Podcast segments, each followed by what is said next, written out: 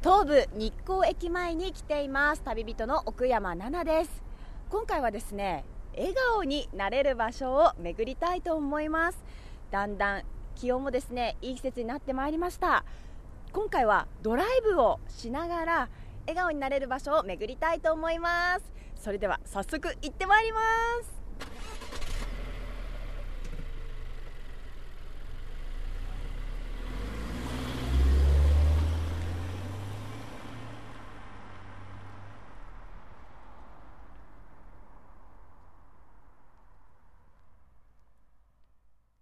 やじきたオンザロード耳で感じる旅番組。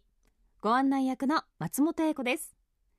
この番組は日本全国津々浦々そこに暮らす方々との出会いを通じてその土地の魅力やゆったりと流れる時間をお届けする旅番組です。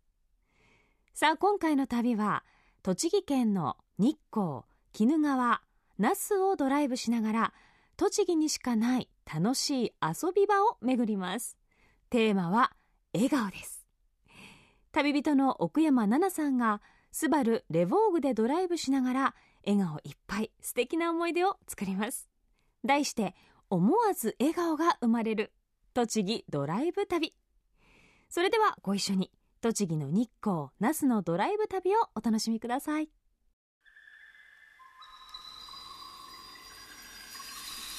やじきた On the road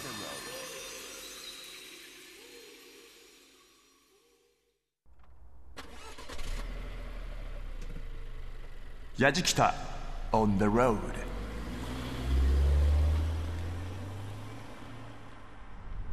宇都宮からですね日光に向けて日光道を走っているんですけれども自然がですね本当に増えていって山が見えたりですとかドライブするのに気持ちいいんですよ。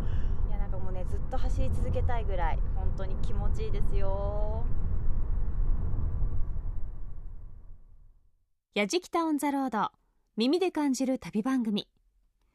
今回は奥山奈々さんが旅をしています。思わず笑顔が生まれる栃木ドライブ旅です。日光の鬼怒川那須をドライブしながら栃木にしかない楽しい遊び場を笑顔をテーマに巡っていきます。さて旅人の奥山奈々さん。最初に訪れたのは日光の鬼怒川にあります江戸ワンダーランド日光江戸村。有名ですよね。日光の江戸村は江戸時代の文化を肌で体感できる施設。広大な敷地には街道宿場商家街忍者の里武家屋敷など実物さながらの街並みが再現されています。江戸人たちとの触れ合いを通して江戸の息吹に触れることができるほか自身もお着替えをして江戸人になりきることもできるということでもちろん奈々さんも変身するようなんですが何に変身するんでしょうか？お江戸のおせっかいババアこと梅さんのご案内で江戸村を散策します。ではここからは江戸ワンダーランド日光江戸村の梅さんにはい、紹介していただきたいと思います。よろしくお願いします。ご案内いたしましょう。はい。ぜひお願いします。じゃあ江戸時代にタイムスリップ。はい。じゃあこの関所ですね今これは。あんた手形持ってんのかい？ちょっとないですけど。梅さんどうしたらいいですか？じゃああんた入れないね。いやそこなんとかお願いしてもらっていいですか？梅自さん分自分での方から頼みなよ。そうなんですか？じゃあ私の方からお役人さんの方に入り口。あどうも。こんにちはでござる。こんにちはでございますこちらで通行手形を入っていた。すみません。ちょっと私ですねその通行手形がないんですけれど手も形がないと。はい。あちょっとなんか切られそうなんですけど。ちょっとお侍さんあのあちょっとどうしましょう。手形のないものは通さんぞ。えちょっと。どうすればよろしいでしょうか。それはあれですよね。一発芸でございますよね。何か面白いことをしてみせろ。面白いことですか？えー、なんだろう。面白いこと。ないのか。えちょっと待ってください変顔。じゃあ変顔。何これ。子供たちがいっぱい出てきて恥ずかしいんですけど。じゃあ、えー、いきますよ。人ならざる者の顔になったな。この者ますます通すわけにはいかんな。ますます通してもらえないさっきね、ちらっと聞いたんだけど、この人お役人様に行くとほの字らしいですよ。さようでござるかええええええ内緒でござるぞああどうぞお通りくだされ。ありがとうございいってらっしゃいませ。ますどうもありがとうございます。いやすごいなここ。っていうかあのびっくりするんですけど。ここでお待ちしておるぞ。ありがとうございます。これ本当にあの子供たち今通ってるんですけどみんな江戸の格好してるんですよね。着物を着て。走ると危ないよ。江戸の子たちみたいになってますね可愛いですよね。うん。私もこの後あのなんか着替えられるって梅さん聞いたんですけど。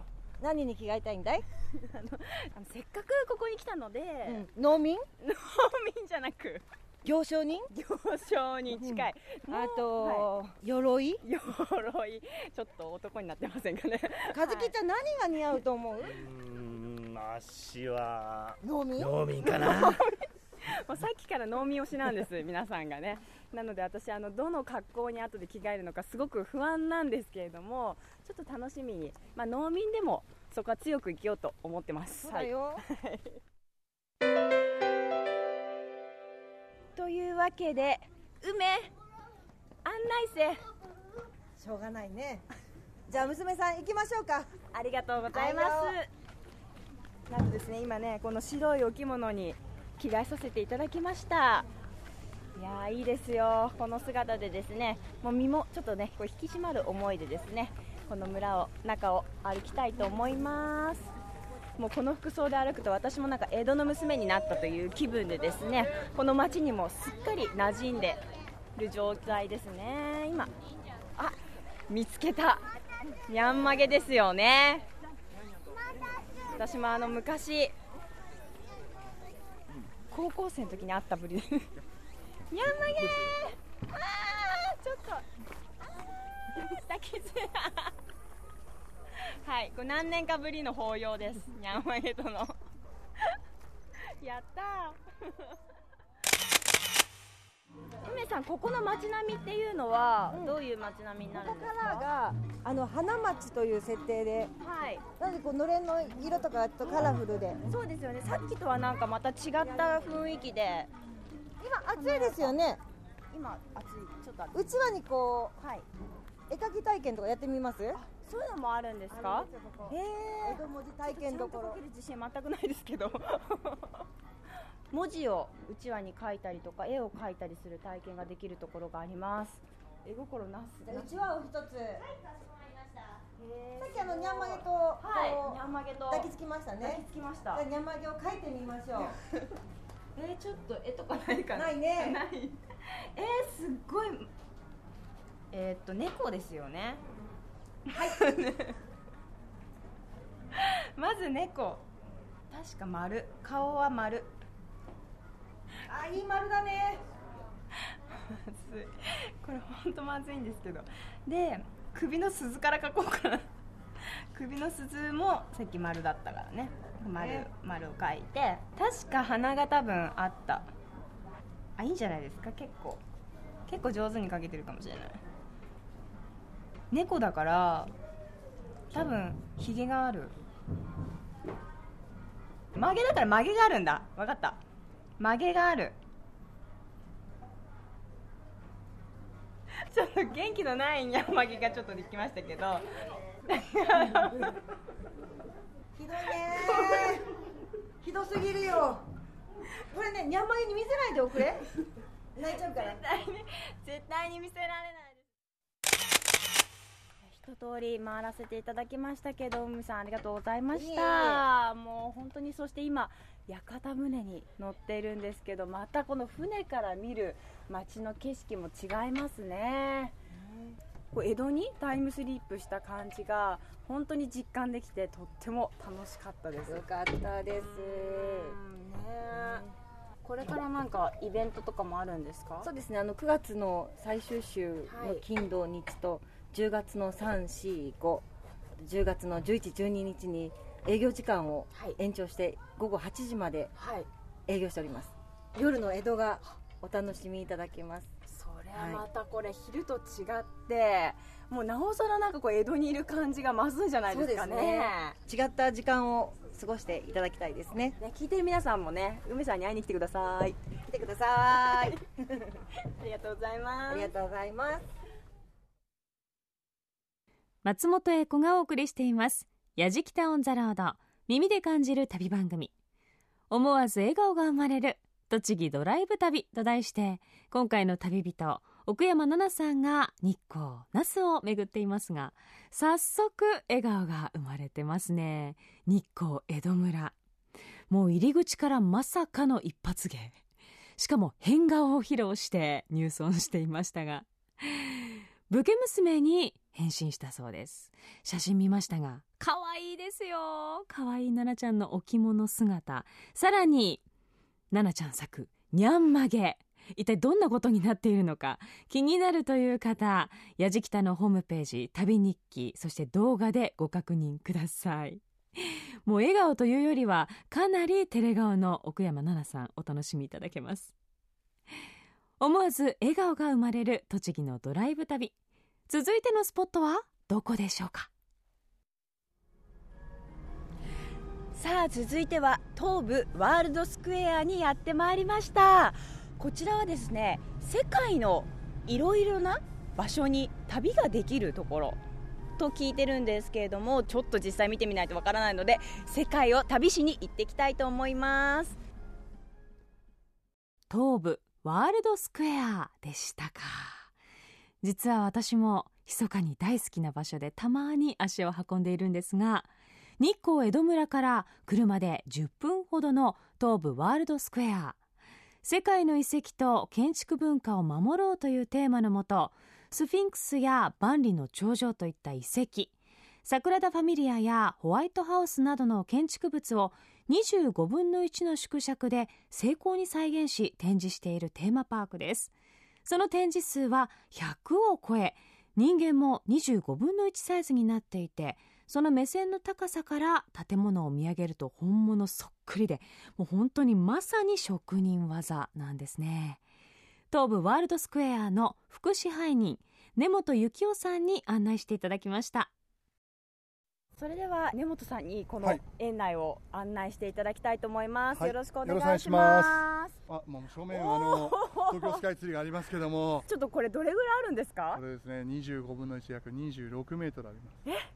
26メートル。ちょっとしたビルと一緒ですよね。そうですよね。皆さんこう見上げるような形ですので、はい。25分の1で小さいものが置いてあるんだろうと思ってくると、皆さん驚かれますよね。これはびっくりですね、うん。まあ、実際の、ね、スカイツリーも大きいですけれどももうここで見たこのスカイツリーも十分大きいですよね。園内先ほど見た25分の1ですけども、はい。よくあの皆さん実は園内6つのゾーンに分かれてるんですね。はい、一番最初が現代日本ゾーン、はい。でアメリカ、エジプト、ヨーロッパ、アジア、日本なんです。はい、なぜこの順番で来たかと言いますと、はい。25分の1って言ってもピンとこないじゃないですか、えー。まあ、東京スカイツリーもそうですけど、はい。皆さんおなじみ例えば正面見てください、はい。東京ドームが見えると思います。よく大きさ広さの表現すると、はい。東京ドーム何個分ですっていう表現があると思うんですが、えあの東京ドームを25分の1するとこのサイズです。なるほど。という形で25分の1っていうのは少し感覚的に分かっていただくと例えば入り口にいきなりピラミッドが置いてあって、はい。25分の1でも本物のピラミッドを想像する方なかなかいないと思うのでうんそうね。そういう面で一番最初に皆さんがおなじみの建物なんかをはい。再現してるんですね。そういうことなんですはい、ね。でこう見ていきますと東京駅、はい。はい私どもの建物だけでなくて、はい。東京駅っていえばやはり通勤や旅行の方とかいろんな方が動きますので、はい。見てください。ちょうど今これ丸の内口ですけどもすっごい人ですよ。そうですね。お人形の数。朝の通勤ラッシュを想定してるんですね、はい。ですから駅から出てくるお人形はみんな表を向いてますよね。向いてます。出勤ですので、はい。もし帰る時間でしたらお人形背中を向いて。そういうことなんです。ね。こまで厳密に。はいそういう設定で置いてありまして、はい。でお人形もあればやはり前に街灯もあればうん。ね車も止まってる。そうですね。タクシーが止まっていたりとかもそうですね。しますよね。はい、このような形で東京駅の建物だけでなくてうん。こういったお人形や車も置いて、はい。前にこういった植栽もありますし、はい。ちょうど見てください。左側入ってきましたけど、はい。中央線の快速ですね。はい。25分の1で入ってきますので、ええこれ楽しいですね。そうですねこんな風な形で25分の1を再現しましてあたかも本物に行ったかような、はい。えー疑似体験を思ってもらえればっていうことなんですね。これでわかりますね。でも。はい、でここからが今度はアメリカゾーンなんですがもう今はなき、はい、あのワールドトレードセンタービルですね、まあ、いろんなそういう事件があって悲しい出来事があったというものを、まあ、逆に感じ取ってもらえるように、はい。私も逆に今も残してるんですね。うんそうですね。はいでこちらが今度はアメリカゾーン最後のホワイトハウスです。実はワールドスケアの園内の建物すべてキャプションプレートのご案内がこう出てるんですね、はい。何年に作られてこういう建物なんですよっていう、えー。いかにも正面のように置いてあるんですが、はいはい。中庭なんです。これ実際入り口がこうなってるんですね、えー、こっちが入り口なんだ。はい正面玄関なんですがなるほど。私どものワールドスケアは、はい。建物のこういう作りっていうのも見えますからうん。もし本当に旅行行かれる方でしたらうん。ここで実際的な建物を立体図で見てきますと、そうですね。ね、どこをどう歩くか、えー。特に例えば中国の故宮だとかベルサイユ宮殿とか大きい建物になればなるほどはい。迷いやすいですから、これちょっとチェックしておくと、違うと思うんですね。こんなにだから細かく取材なさってるってことですもんね。そうですね。そういう面では大変だったんですね。またこれ今、はい。違うゾーンに移ってきましたけれどもこちらはこのピラミッドすごいですそうですね。ね。クフ王のピラミッド。これで5.5メートルありますね。大きい。はい。だから先ほどのはい。東京ドーム、思い浮かべてください。はい。ほとんど東京ドームはすっぽり中に入っちゃうぐらいの大きさですよね。ね。ということは2000年以上前に機械も重機もない時代に人間の手でこれだけの建物を作ったっていうのはどれだけの労力と凄さかっていうのは味わっていただけると思うんですね。勉強になりますねこれ、はい。ヨーロッパゾーンにいるんですけれども、もう本当にすっごい建物がいっぱいで見どころたくさんなんですけど今目の前にあるのが、うん。サンピエトロ大聖堂ですよね、はい。まあ、これも迫力すごいですね。そうですね。ヨーロッパの建物一番人気なんですけども、はい。その中でもやはりこのサンペトロ大聖堂もう大きさも25メートル大きいですからやはり皆さん人気なんですね、そうです。そしてこの広場の人の数もまたすごいですよね。で実はこの建物、はい。ちょっと他の建物と違って床上げしておいてあるんですよね。ちょっとこの前でしゃがんでみてくださはい。いでお人形の目線で見ていただくとサンペドロ大聖堂は全然雰囲気違うと思うんですね。違います。なんか実際に今き来たっていう感じがしますね。さらにこれ携帯電話とかありますよね、はい。これでお人形の目線でこう撮りますとはいこんな風な形で。おーすごい。もうなんか実際の場所に行ってるみたいな写真が撮れますね。そうですね。ですから今携帯なんかでこうできますから、ね、今の SNS あたりでなんかでこう行ってきたよなんてあげればいいななんて言われちゃうと思いますよ。本当ですね、うん。もう海外ちょっと一気にいろんな国に行ってるみたいになりますね。そうですよね。今日は慌ただしかったですけど1時間半ぐらいで世界一周旅行をご案内いたしましたが。素晴らしいですね。いやもう本当に世界を旅した気持ちで、まあ、最後日本に戻ってきたなって ちょっと安心感もあるぐらいそうのですね。でもなんかこの作られてるの細かさ、はいはい。なんか前来た時はざっとこう回ってあなんかすごいなすごいなって思って写真を撮ってで回ってたんですけど今日はこうお話を伺って、まあ、その細かく作られてるその精密さだとかどれぐらいのこだわりを持ってこれができてるかということを知ってもうさらにこの施設がすごいなってことがもうよくわかりました。ぜひお出かけくださはい思います。本当にありがとうございいいえあましたりがとうございます。やじきた on the road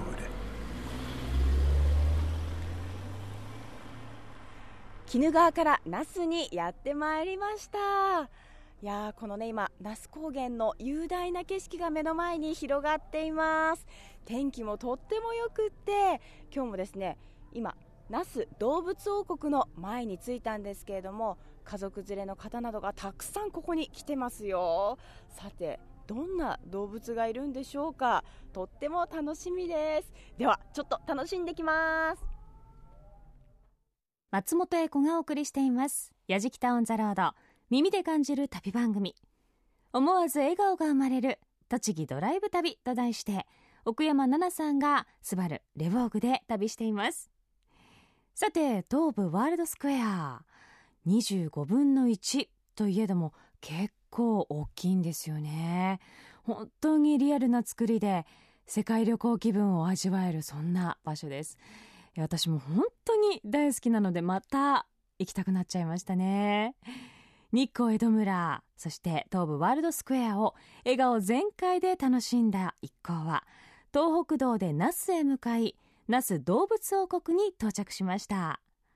この那須動物王国は広大な敷地内に世界中から集められたおよそ600頭の動物が生活。屋内施設の充実した王国タウン。牧場の雰囲気たっぷりの王国ファームの2つのゾーンがあります。動物たちによるショーやカピバラアルパカなどの人気動物と触れ合うこともできます。そして今は南アメリカオットセイレッサーパンダの赤ちゃんが公開中。さらに今人気のある鳥もいるようです。那須動物王国の菅野大輔さんに園内を案内していただきます。それでは那須動物王国の菅野さんにお話を伺いながら回っていきたいと思います。よろしくお願いします。はい、よろしくお願いいたします。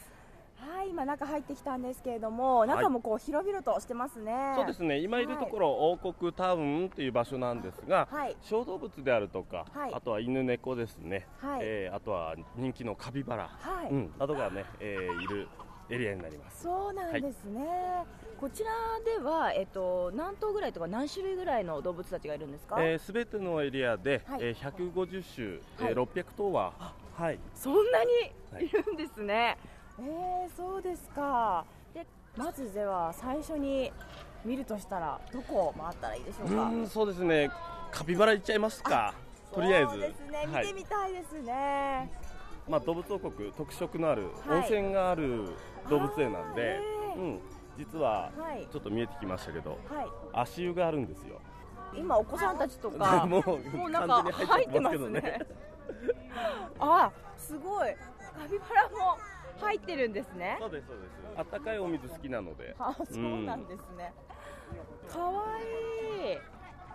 あじゃあ自分たちも足湯入りながらカピバラを見られるってことなんです、あのね混浴気分を味わえる施設になってるんですね。すごい。ちょっとちっちゃめのカピバラもいますね。そうですね。あの子5月生まれの個体ですね。そうなんだ、かわい。いあなんかあ結構割としっかりした毛並みの。うん。そうですね。ゴワゴワしてるんですよ。へえ。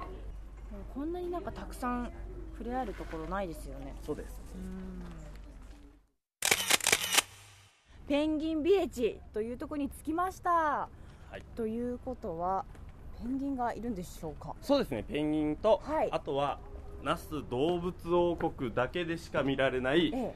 ある動物が。そうなんですね、はえー、なんだろう。失礼します。本当だペンギン。あ可愛い真正面にね、はい見えるのがパフィンという鳥になります。ちっちゃいですね。そうですね、えーこの鳥は、まあ、北半球に住んでる、はい。まあ、ペンギンみたいな形をした鳥はい。なんですけど、かわい。いえーペンギンとは全く種類が違う生き物です。泳ぎ方も可愛いですし、はい。陸のちょっと上にいる時の仕草も可愛いですね。羽をパタパタさせたりとか。そうなんです。歩いてる時の格好もまたこれよちよちよちよち。可愛いですよね。このまた泳ぎ方がなんか特徴的ですね。そうですね非常に泳ぐのが得意な、えー種類で日本全国の動物園水族館の中でも見られるのは動物王国だけなんですそうなんですね。まあ、こういったところも見られますんでね、パフィンっていう生き物、どういう動物かなっていうのをね、はい、知ってもらえればいいなと思います。王国ファームにやってまいりました、はい、ザ牧場という感じですね。本当に。えー羊や馬がおりますが、まだこの敷地内には、まあ、どのような動物がいるんですか？こちらは、はい。えー先ほど申し上げた羊、ええ。馬もそうなんですけど、はい。ラクダ、はい。あとは猛禽類って言いまして、はい。ワシとかうん。タカ、えーミミズク、はい。ハヤブサですね、はい。まあ、そういった鳥たち、あとはカンガルー、はい。アルパカ、トナカイ、まあ、こんな、えー動物たちがいます。そして今左手には猛禽類ですね。そうですね、えー今、真ん中に見えてるのが、はい。白頭ワシ、うん、あのお顔のところが白いそうですですはい。あ高い声で鳴いてますね。でこの鳥も実際にはい。ショーの中で飛ばします、結構大きいですよねそうですね。近くに来ると。体重が3.5キロ、うん、ありまして翼長がだいたいはい2メーターぐらいですかね、うー。ん、ある大きな鳥です。まあかっこいい顔してますね。そうですね。はい。野生のタカとかええ。ワシっていうのはあまり人の前に姿を見せないんですけど、はい。人の前ではい。実際に頭上すれすれを飛ぶっていうショーを、えー見ていただいてます。いろんな鳴き声で今別々のこう檻にいるねそうですね、鳥が鳴き合ってますけど、うん、さあそろそろ、はい。じゃあ飛ばす準備が整ったと思いますので行ってみましょう。お願いします。えーイベント広場はい。の方にねやってきました。先ほどショーをやってるよっていう場所ですけど、猛禽類が飛ぶところを、えはー見てもらおうかとありがと思いうますございます。ではお願いします。遠く離れたとこすげえ。目の前いやそうですね迫力これすごいですね今目の前なんか自分の方に向かってくるんじゃないかと思いましたけどびっくりしましたそう思わずね避けてしまうと、え。本当にまあでも避けないとちょっと当たるかなって思う時もありますねすっごい低空飛行してくれるそうへいやもうすごいショーも見させていただきました。本当にありがとうございます、はいありがとうございます。いやもういろんなことが体験できるんだなと思いましたしもう触れ合えることもいっぱいでもう本当楽しいですよね。そうですね。触れ合いもそうですしショーでも驚いていただいて、うん、動物の素晴らしさをね、はい。よく知っていただきたいなと思います。はい、もうこれからの季節もたくさんの方いらっしゃると思うんですけれども、はいまあそんな方にあの何かおすすめのポイントなんとありますか？そうですね。今日カピバラ見ましたけど、はい。カピバラハロウィンの時期にはカピバラに大きいかぼちゃ食べさそうとはい。思ってますんで、あそう。カピバラとかぼちゃのコラボの写真とかも撮れますし、紅葉の時期とかになるとまた日差しの具合もねね。良くて、うん、カメラなんかも絶好の動物を撮るはい。のができると思いますので。はい。はい。ぜひねお越しいただきたいと思います。はい、わかりました。本当に皆さんもぜひここに来て。いろんな写真を撮ってみたり触れ合ってみたりあと自然な、ね、動物たちの姿も見られますので来てみてください神田さんありがとうございましたはいありがとうございます。やじきたオンザロード奥山奈々さんが行く思わず笑顔が生まれる栃木ドライブ旅さて那須動物王国カピバラと温泉混浴ができちゃうというかなりレアですよね。そしてレアといえばパフィンという私も初めて聞きましたがペンギンのようなでもペンギンではない鳥。日本では那須どうぶつ王国だけでしか見られないということですからこれも希少ですよね。さらにわしの飛んだ時のみんなの「はあ!」っていうこの驚く声にも圧倒されてしまいましたがそれぐらい近い場所をね飛んでいくという。そんな中で那須どうぶつ王国でも笑顔いっぱいのナナさん。続いては自然を感じて笑顔になる施設。那須平成の森フィールドセンターです。那須平成の森は雄大な那須連山の山麓に広がる那須高原にあります。平成20年まで那須御用邸用地として管理されていたおよそ560ヘクタールの豊かな森が自然と触れ合うための場所として開放されることになりました。この豊かな森を存分に楽しめるように散策路の整備をはじめ各種自然体験プログラムやガイドウォークなど森の楽しみ方をたくさん準備しています。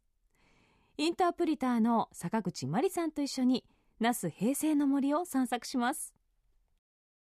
それでは坂口さんにお話を伺います。よろしくお願いします。よろしくお願いします。この坂口さんのまずインタープリターっていうのは、はい。どういったあのお仕事なんですか？はい、直訳しますと、はい。まあ、翻訳ですとか通訳っていう意味なんですけども我々のこの世界での意味合いとしてははい。自然と人をつなぐ架け橋役みたいな形で使われてますね。そういうことなんですね、はい。じゃあ坂口さんがこの自然と私たちにいろんなことを教えてもらえるっていう感じでいいでしょか？そううですね。頑張ります。はいお願いしまよろしくお願いしす。はい。今森に入ってきましたけれども、ます。はい、ここもはもともと大正15年からですね、はい。から平成20年までの間、那須御用邸の場所でした。はい。いろいろ調査したところですね、はい。まあ、長い間90年近く人が入っていなかったのでうん。すごく多種多様な生き物とかまあ、動植物ですねうん。がいるということが分かって、で今の天皇陛下はい。まあ、5歳20年の節目の年にですね、こんなに豊かな自然があるのでしたら、国民の皆さんにも直接自然に触れ合える場所にしてはどうでしょうかっていうお言葉ではい。開園されたのがきっかけなんですね。なるほど。そういうことなんですねこれは森の小道になります。はい、今からじゃあ森の小道に入っていきます、はい。本当になんかもう見渡す限り木に囲まれていたりしてうん。土の香りとか、まあ、木の香りもすごいしますね。そうですね。うん。鳥も鳴いてますね。賑やかですうね、鳥が。ん。すごいちょっと聞いたことのない鳥の鳴き声がします。川口さんここの、はい。あの楽しみ方っていうのがあったら教えてください。まずここの辺りははい。落葉広葉樹が非常に多いので、はい。紅葉はすごい綺麗なので見て楽しむこともまず一つありますよね、まあ、それは多くの方がされてると思うんですけど、はい。それ以外に、はい。まあ、おすすめのはい。楽しみ方としては、はい。五感を使うのが五感。結構面白いです。なるほど。五感を使うっていうのは具体的にどういうふうにすればいいんですか？例えば、はい子供の頃笹とかってうん。触った記憶ありますか、あります。笹。笹の葉で笹舟作ったりとか。実際にちょっと触ってみましょうか この笹。えーねでも久しぶりに笹触りますね。どうですかね？ガサガサして。ガサガサ。こういう笹でした？まあ。もうちょっとツルツルしてたツルツルしてたりはい。地域によってはい。笹もいろんな種類があるので、あー。触ってみると意外とふわふわ感。これもよく触るとあこっちの流れとこっちの流れってどうですか？そうですね。今この笹の裏を触ってるんですけれどもなんかこのなんていうのかな？右から左に触った時はふわっとしていて左から右に触った時は今度はそれになんか逆らうような感じ、あのよく絨毯とかであるようなこの毛並みじゃないですけどそういう感じがしますね。結構意外と触ってみると新たな発見がありますねこれ、うんそうですねそういう意ね味で触るっていうのも一つ面白いですね。そうですね。見るだけじゃなくて、うん。触ってみる。あとはじゃああともう2つ。聞いて楽しむ。はい。今こうやって静かにすると、はい。何の音聞こえました？まず川の流れる音と、あと鳥の鳴き声とか自然の葉っぱの音とか。おー葉っぱの音まで聞こえました。はい。聞こえますね、やっぱりこう歩いてると自分の足元のカサカサカサカサっていう音もうん。それもまたいい音だなと思ったりするんですけど目をはいつぶって立ち止まったりするとまた聞こえてこなかった音がいろんな音が聞こえてきたりしますのでそれも楽しいかと思います。ね。はい。なんかこう感性が研ぎ澄まされるような感じが、なんかこう自然の音がある時間を過ごすことが少ないのでこういうこう静かなところでちょっと立ち止まってじっくりこの目をつぶったりして自然の音を聞いてるとなんかこう自分のなんていうのかなこうそもそもの人間としての 何かこうなんだろうな気づかなかった自分の音とかもなんか聞こえる気がしますね、うん。自然の音だけじゃなくて、見て触って聞いてあとなんだろう嗅いであ嗅いで嗅覚。香りですね。ぜひちょっと嗅いでほしいなと思うんですよ。はい。これ一ついただきますって言ってはいこの葉っぱのちっちゃいのをこういただいてみてください。はい。ちょっとじゃあもみさんちょっとすいませんいただきます。一枚。どうでしょうかねこの匂いなんかこのちっちゃい一枚だと私の嗅覚ではあの 嗅ぎきれない。じゃあちょっとポキって真ん中を折って、はい。こうもみもみして嗅いでみましょうか。おおすごい。結構、なんかもうハーブみたいに強い香りがしますね、うん。じゃあ今度手で握ってる方をちょっと嗅いでみましょうか。こっちですか？はい。なんか甘い香りがするんですけどそうです。大丈夫ですか？大丈夫です。これ自然の香りでこんな甘い香りするんですか、そうなんですよ。もみの木さん枯れてくるとだんだんこういう匂いになってくるんですよへねーすごいいい香りがするんですね、うん。こういったいろんな匂いする木ですとか、うん。葉っぱですとかい。ろいろありますので嗅ぎながら歩いてみると面白いかもしれないこれちょっとハマりそうですね。この匂い。森の匂い、じゃあありがとうございますそれでは坂口さん最後にあの聞いてる方にあのメッセージをお願いします。はい、えー、とこれから那須平成の森は紅葉が始まってとっても綺麗なんですけれどもその紅葉を楽しむ以外にもぜひ秋のカサカサって音を聞きに来たりですとか木の実がたくさん落ちてますのでそれを探したりとか赤い実色とりどりのを見つけるのも面白いと思いますのでそういった楽しみがこれからありますのでぜひお越しいただければと思います。はい、ありがとうございました。ありがとうございました思わず笑顔が生まれる栃木ドライブ旅ということでいろんなところを巡ってきました。そして思わずというか自然に笑顔になれる場所がたくさんありました。江戸ワンダーランド日光江戸村ではもう変身してねもう江戸の人になった気持ちで江戸村を回りましたしあとワールドスクエアもね新しい建物の発見がありましたよね。あんなに精巧に作られてるっていうのは初めて知ることができました。そして那須の動物王国ではカピバラにも自然と笑顔で接することができました。そしてこの森。那須平成の森フィールドセンターでは五感を使って自然と触れ合ったんですけれどももう癒される笑顔になることができました。ということでこの栃木でですねたくさんのいろんな種類の笑顔と出会うことができましたよ。なんかこう楽しいことを探している方はぜひこの栃木に来てドライブをしながら、えたくさんの場所を回ってみてください。ということで旅人の奥山奈々でした。思わず笑顔が生まれる栃木ドライブ旅と題してやじきタウンザロードお届けしてきました。